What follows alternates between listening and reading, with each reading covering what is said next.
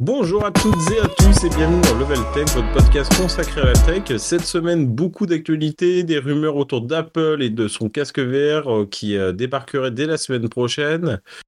Aussi beaucoup d'actualités autour de Neuralink. Donc Elon Musk avance sur son projet de puce. Et on reviendra après euh, dans une deuxième partie sur le test produit de la semaine, les caméras de chez Strong. Pour euh, parler de l'actualité, je suis en compagnie d'Edouard. Edouard, bonjour. Bonjour Mévin, bonjour tout le monde.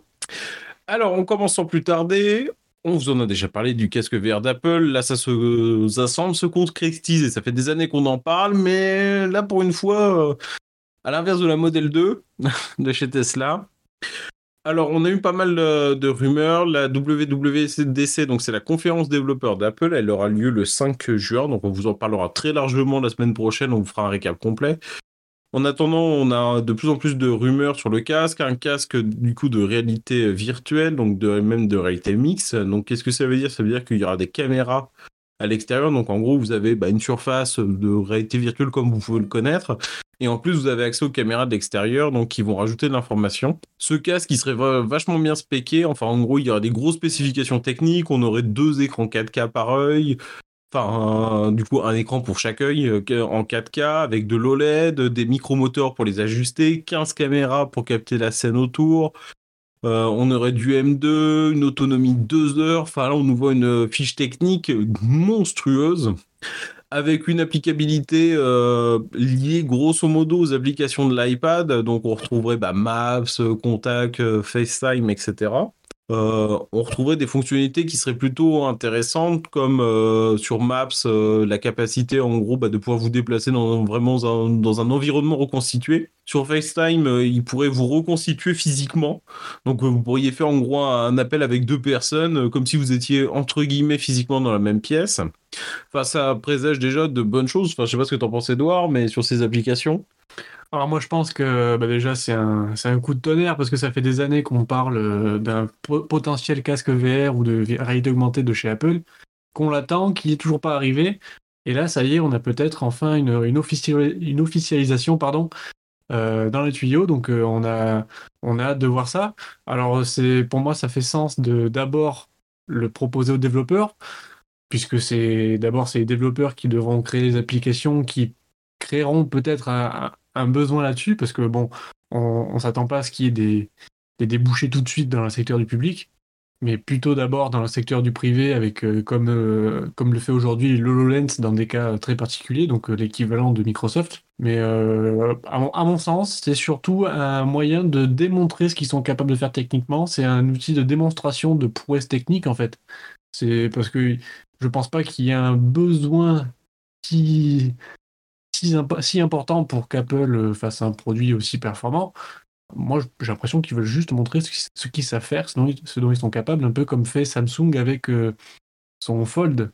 Parce que ça, ils ont fait plusieurs versions du Fold, euh, le téléphone pliant, et je pense pas qu'ils en aient vendu des millions et des millions. Euh, je pense que tu seras d'accord avec moi. Oui, c'est ça. C'est, euh, on a une application qui est assez limitée, euh, mais c'est une, c'est une prouesse technique. Et là, après, c'est pareil. Pour Apple, ça sera une prouesse technique. On vous le dit déjà, hein, les rumeurs, ça part de 3000 dollars. Hein, 3000 dollars avec la TVA, etc. Ça se sera à 4000 en France. Hein. Ça n'a absolument pas vocation à être mis dans la main du grand public. Et c'est pas, c'est pas le but d'Apple. Enfin, on va avoir des dizaines de milliers d'articles qui vont nous dire que c'est trop cher, mais en fait, trop cher par rapport à quoi? Par rapport à rien du tout. C'est une prouesse technologique qu'ils veulent montrer. Euh, donner ça aux développeurs pour qu'ils créent des applications. Et après, oui, je pense que dans quelques années, il va y avoir vraiment une version euh, pour euh, le commun des mortels, avec bah, là, toutes les applications qui ont été développées, etc. Et là, ça va prendre du sens. Sachant que bah, Apple là, met, met quand même du, de l'argent sur la table, notamment avec du coup euh, la Ligue de football américaine. Ils ont racheté les droits pour 10 saisons pour la diffuser.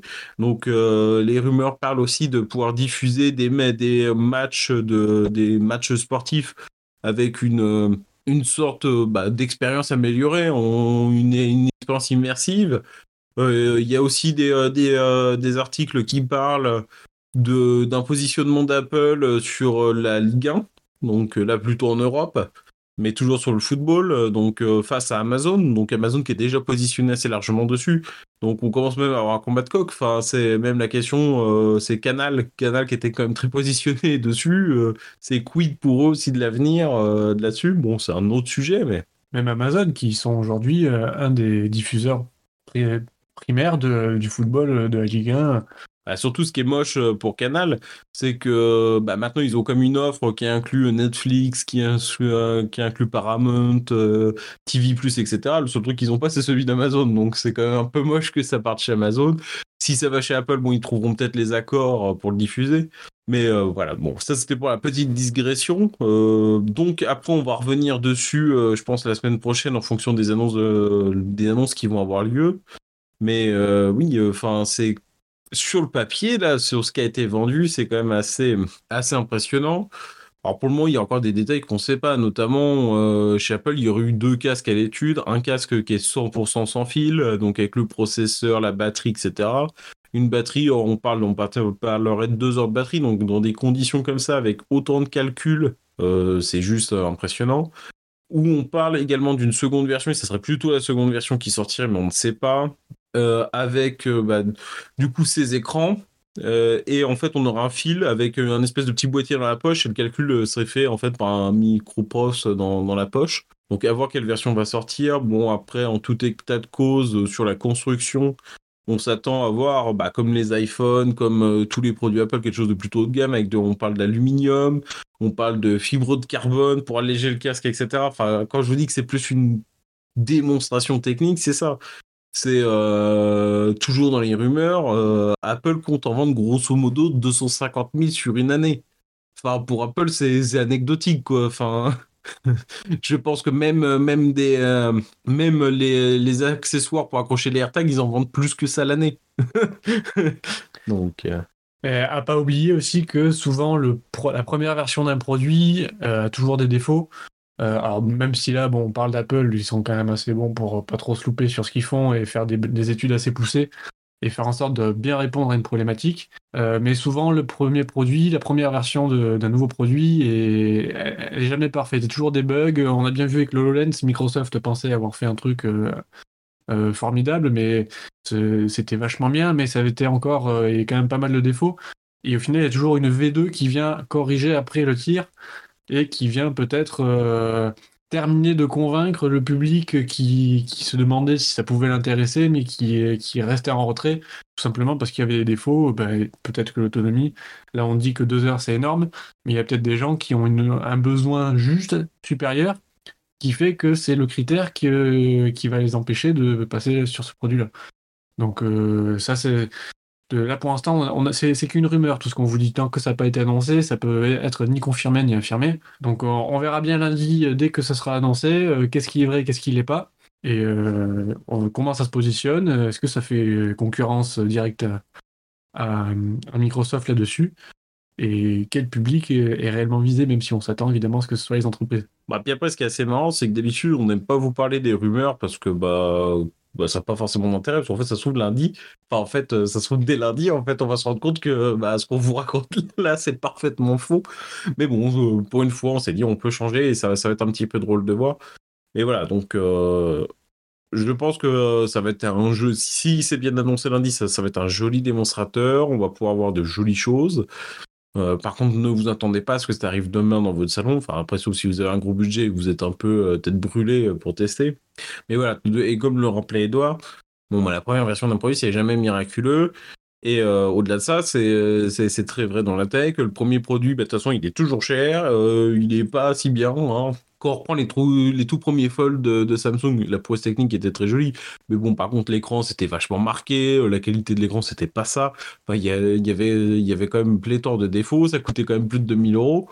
Euh, bon, maintenant, on commence à... Alors, ils sont toujours chers, mais les prix commencent à diminuer. Il y a aussi un, passage à l'échelle. Donc, euh, sur le Fold, euh, un peu moins. Le Flip, on en voit un peu plus souvent. De par son positionnement tarifaire un petit peu inférieur.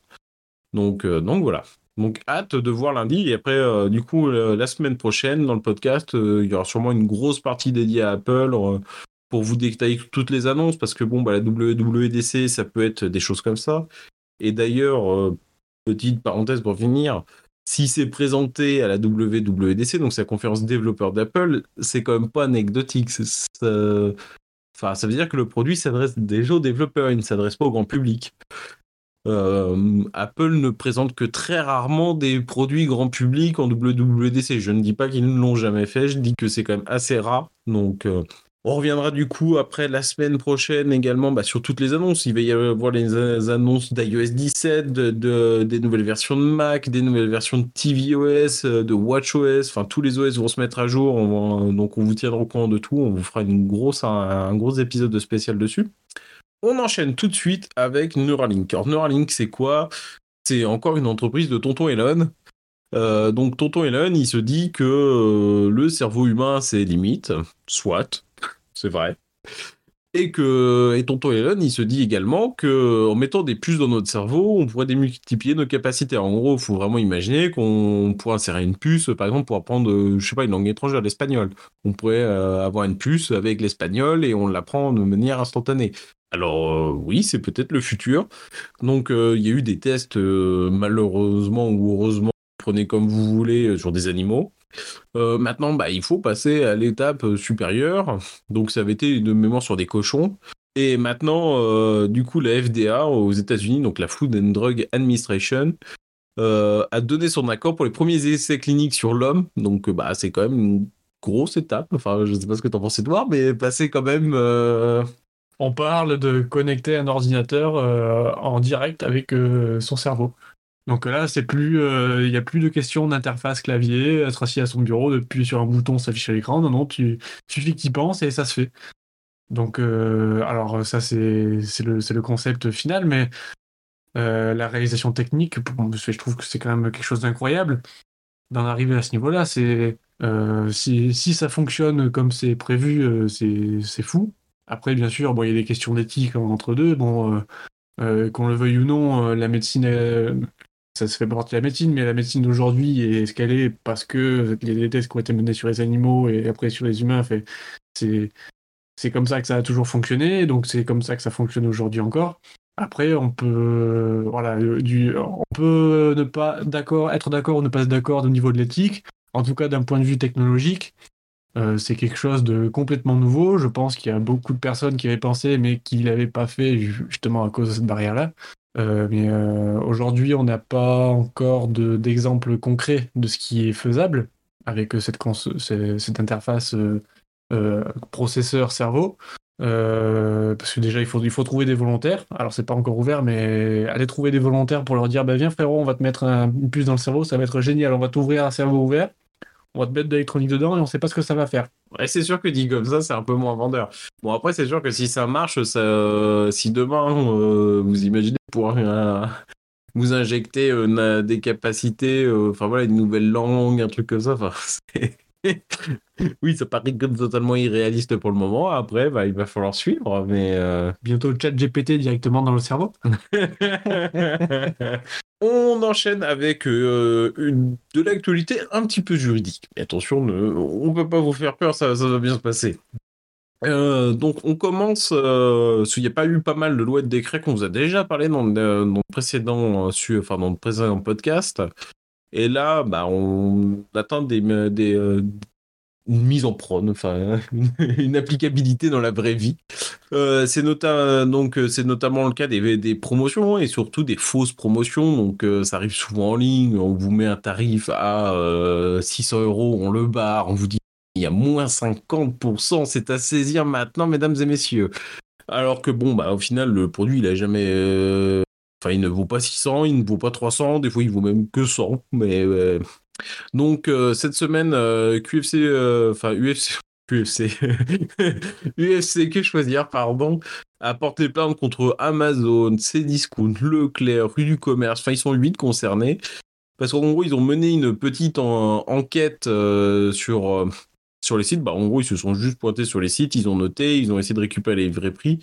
Et en fait, ils se sont rendus compte que dans 96,6% des cas, la promotion, elle était trompeuse. Elle n'existait pas. C'était soit un prix moyen sur le marketplace, euh, soit c'était un ancien prix, euh, soit c'était un prix qui était donné par le vendeur, un prix de vente conseillé, c'était euh, tout un bouli-boulga. Euh, non, seulement 3,4% c'était des vrais promos, c'était vraiment le prix le plus bas. Donc, euh, qu'est-ce qu'on entend par le prix le plus bas? C'est le prix le plus bas dans les 30 derniers jours. C'est-à-dire que bah, si c'était au dernier Black Friday, ça ne fonctionne pas non plus. Donc, euh, Amazon, c'est déjà des enquêtes en interne. On veut être très transparent avec euh, nos clients, etc. Bon, à suivre. Enfin, je sais pas ce que t'en penses, Edouard, mais. Moi, je pense déjà, il faut faire, euh, faut revenir sur le concept même de la promotion, c'est-à-dire qu'on essaie de te vendre un produit, soi-disant moins cher, pendant une courte durée. Sauf que s'ils arrivent à te le vendre moins cher à ce moment-là, en, quand même en se faisant de l'argent dessus, c'est que soit il y a de la magouille, soit de base le produit est vendu trop cher. Donc euh, dans tous les cas, c'est des méthodes commerciales pour euh, t'inciter à, acheter des produits euh, que tu n'aurais pas forcément besoin. La question de besoin, ils s'en fichent. Tout ce qu'ils veulent, c'est écouler les stocks. Donc, à partir de là, quand, quand, tu sais que le leur seul objectif, c'est de, de, te vider le portefeuille et de, de te vendre des produits, bah, il y, y, a plein de méthodes qui existent et ça, ça en fait partie. Et malheureusement, c'est voilà, promotion ou pas. Ce que, ce que j'ai envie de dire, c'est que quel intérêt ils auraient à faire des promotions s'ils faisaient pas d'argent dessus? Donc euh, le, vrai prix qu'on, dans le cas d'une vraie promotion, le vrai prix qu'on devrait payer, c'est celui de la, de la promotion. La question c'est pourquoi est-ce que le prix de la promotion n'est pas valable toute l'année? Ah ben euh, tout simplement. Après, en fait, les promotions, etc., ce sont des choses qui sont faites euh, pour faciliter les choses. Pourquoi? Bah Parce que quand on va faire des soldes ou des ventes flash, machin, avec un chrono, il y a la pression du temps, en fait. Enfin, euh, du coup, euh, bah, vous avez un délai, machin. Euh, la vente flash, elle dure une heure. Faut se décider tout de suite, quoi. Donc, c'est binaire, c'est oui ou non, c'est pas peut-être. ouais, ben, je vais regarder ce soir si je trouve pas moins cher. C'est, enfin, du coup, on met aussi cette pression sur les gens.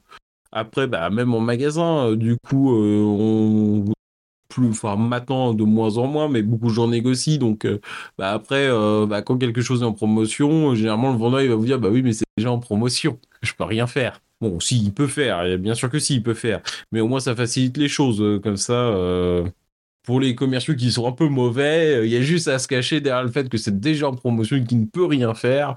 Et, voilà. Et, donc, bon, bah, vous allez vous dire, ouais.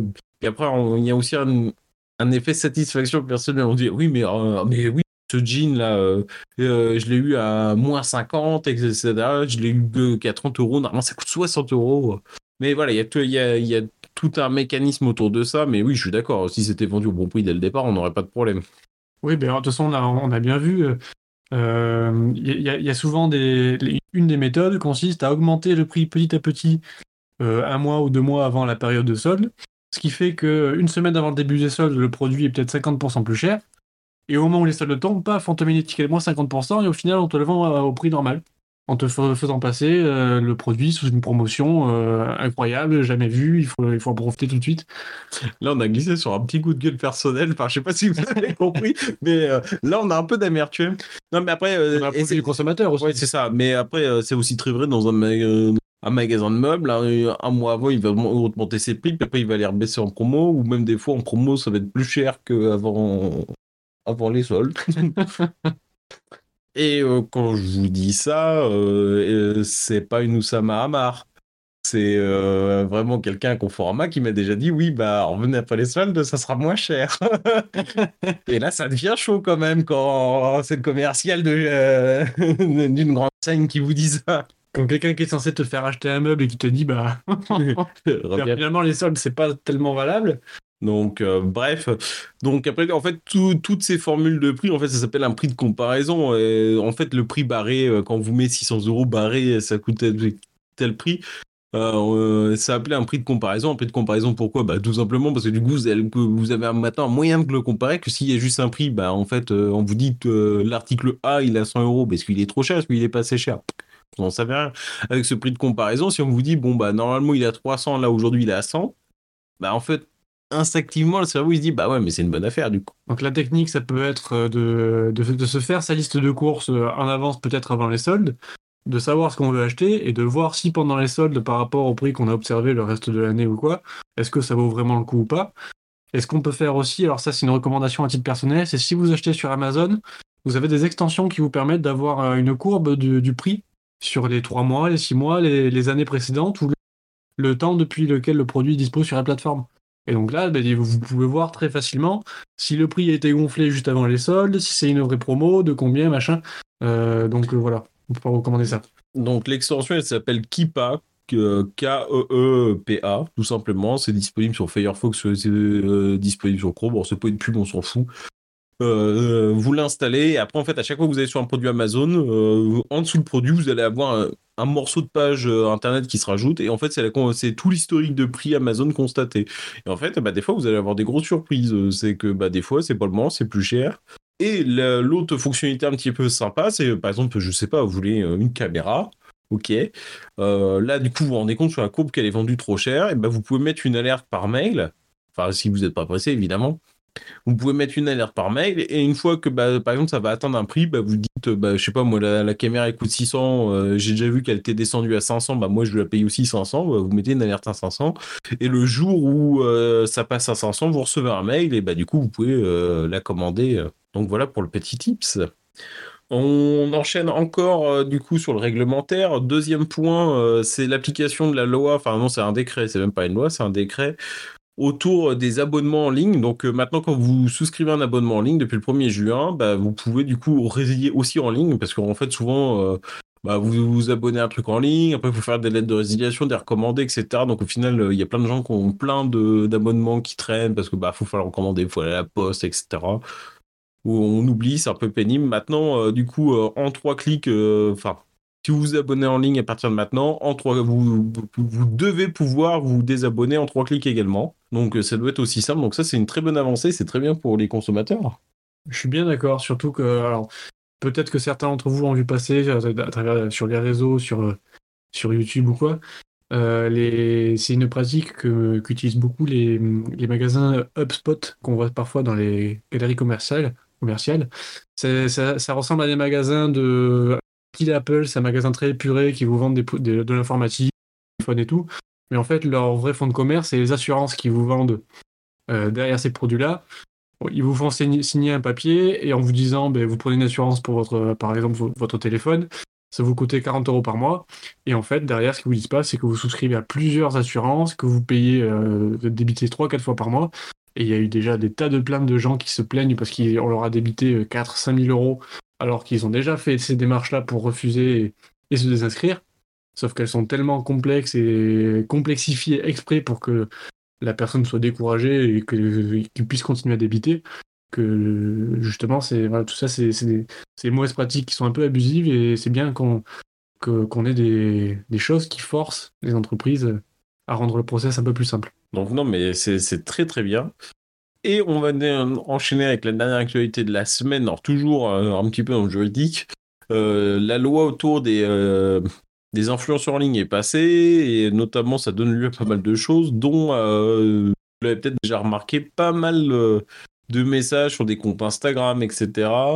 des messages qui ont été imposés suite au jugement de la DGCCRF. Donc en gros, c'est la direction, euh, c'est la direction générale de la consommation, de la concurrence et de la répression des fraudes. Bon bref, c'est la répression des fraudes. Désolé pour les quelques agents qui nous écoutent. On va prendre un petit raccourci de circonstances. Euh, donc, euh, ils ont condamné pas mal d'influenceurs pour bah, de la publicité cachée, notamment. Donc, ils ont été obligés, ils sont obligés de poster pendant un mois sur leur compte Instagram, etc., de manière épinglée et de manière ostensible. Euh, une jolie, euh, trois jolis postes euh, qui, bah, qui expriment tout simplement le fait qu'ils se sont fait condamner pour placement de produits cachés, etc. ça remet, enfin, pour utiliser une expression que j'aime beaucoup, ça remet un petit peu l'église au milieu du village, cette affaire. Je suis bien d'accord, parce que ça fait un moment que. Alors, on utilise aujourd'hui le mot, le terme influenceur pour désigner les gens qui, euh, qui font des posts sur les réseaux sociaux et qui arrivent à en vivre, qui font leur fonds de commerce, c'est de, de, montrer leur vie et derrière ils arrivent avec des placements de produits, des, des publicités, des euh, plein, plein d'opérations commerciales en fait. Qui, qui, peuvent paraître euh, un petit peu comme si bah, n'importe qui racontait sa vie et oh comme par hasard j'ai tel produit qui me convient bien je vais en parler aux gens et en fait ce sont des opérations commerciales déguisées qui sont parfois trompeuses et c'est pas forcément euh, c'est pas forcément très clair pour le, spectateur et notamment le, jeune public qui peut euh, être facilement exposé sur le contenu peut facilement tomber dans le panneau. Et comme c'est pas, pas jusqu'à maintenant euh, régularisé, pas vraiment de cadre juridique, bah, les, influenceurs pouvaient un petit peu juste dire ben voilà, allez sur tel site, faites-lui confiance, je me porte garant.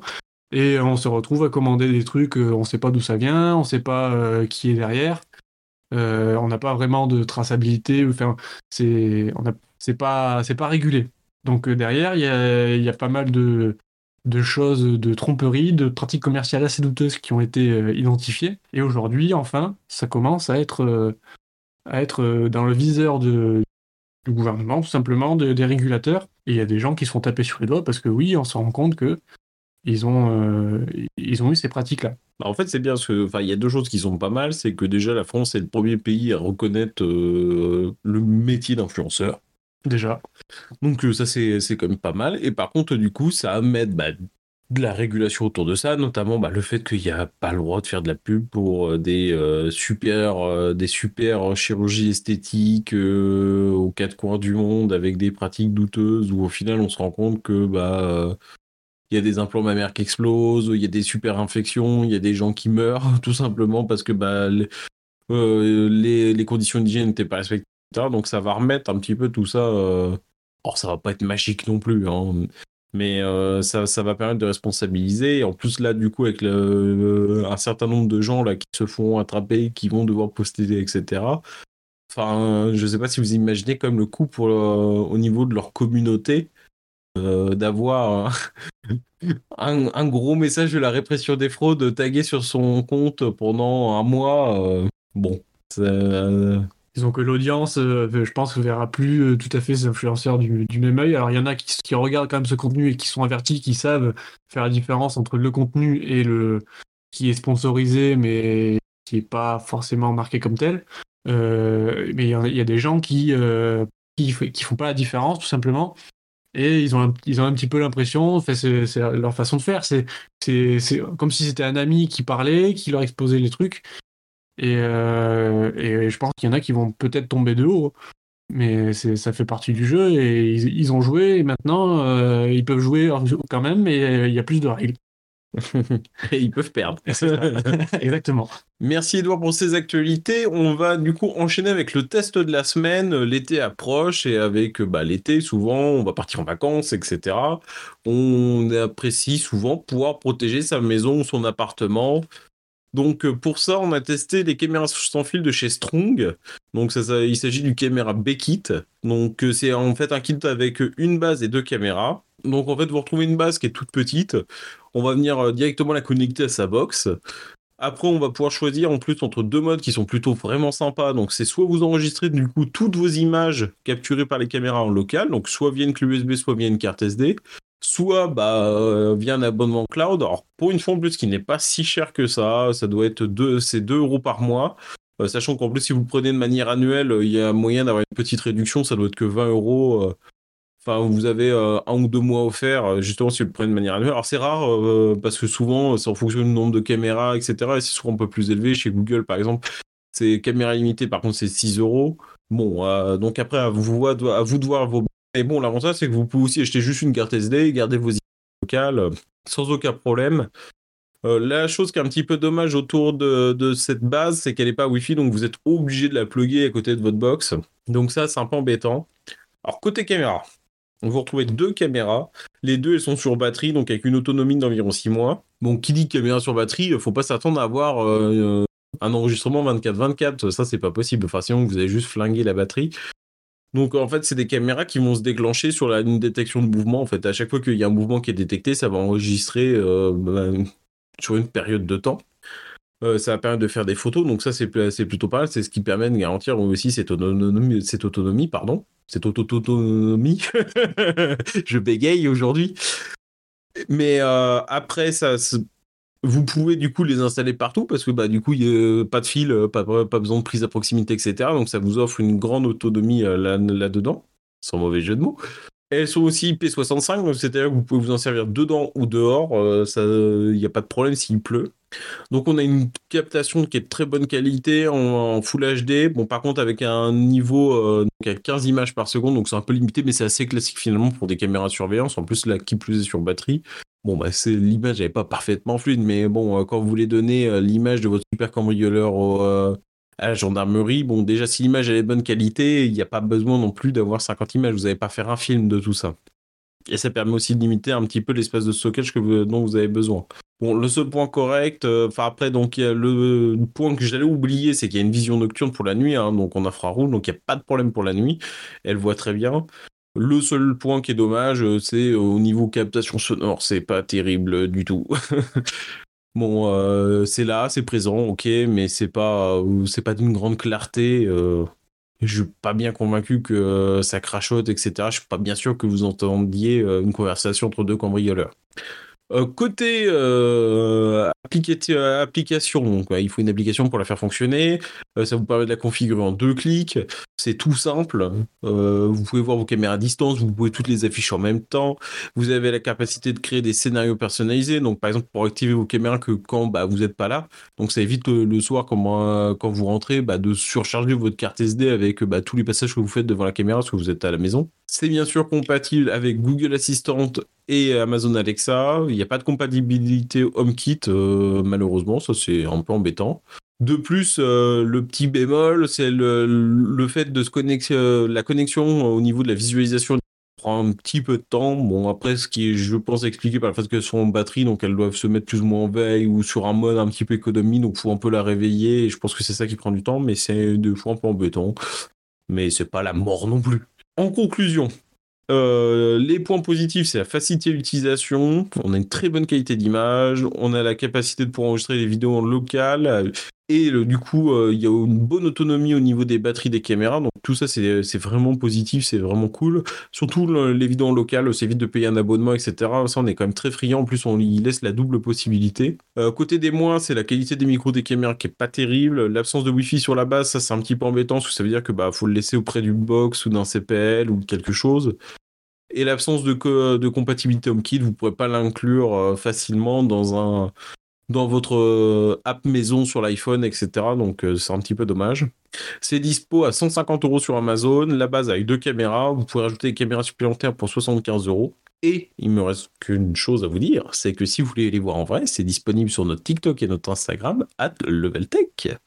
Moi j'ai quand même une question, mais les batteries, est-ce que c'est des batteries rechargeables ou est-ce que c'est des batteries à pile? C'est une très bonne question. C'est des batteries rechargeables. Alors malheureusement, Petit bémol en micro USB. Moi, je suis très fanat du USB-C pour avoir un connecteur unique. Là, on a un ancien format. Bon, le câble est fourni par contre. Donc, euh, il n'y a pas besoin d'acheter de câble supplémentaire. Ça veut dire aussi que si on veut laisser une caméra plus longtemps, par exemple, on part deux mois en vacances, on sait que ça, je sais pas combien c'est l'autonomie. Six mois. Six mois. Bon, imagine, t'es pas, pas chez toi pendant un an si tu branches une batterie euh, externe à l'arrière, elle devrait pouvoir tenir plus longtemps. Ah oui, bah après on peut brancher une batterie externe ou la brancher, en fait, vous la laisser brancher sur le secteur, c'est une possibilité. Par contre, le câble n'est pas prévu pour ça à la base, donc ce sera à vous d'acheter le bon câble et la bonne prise qui va avec. Très bien. Et ben voilà, c'est sur ce que s'achève cet épisode. Merci Edouard. Merci Mévin. N'hésitez pas à nous retrouver sur leveltech.fr, nous envoyer un mail pour nous faire coucou, nous suggérer un produit, une actu, un sujet, euh, ou intervenir dans ce podcast.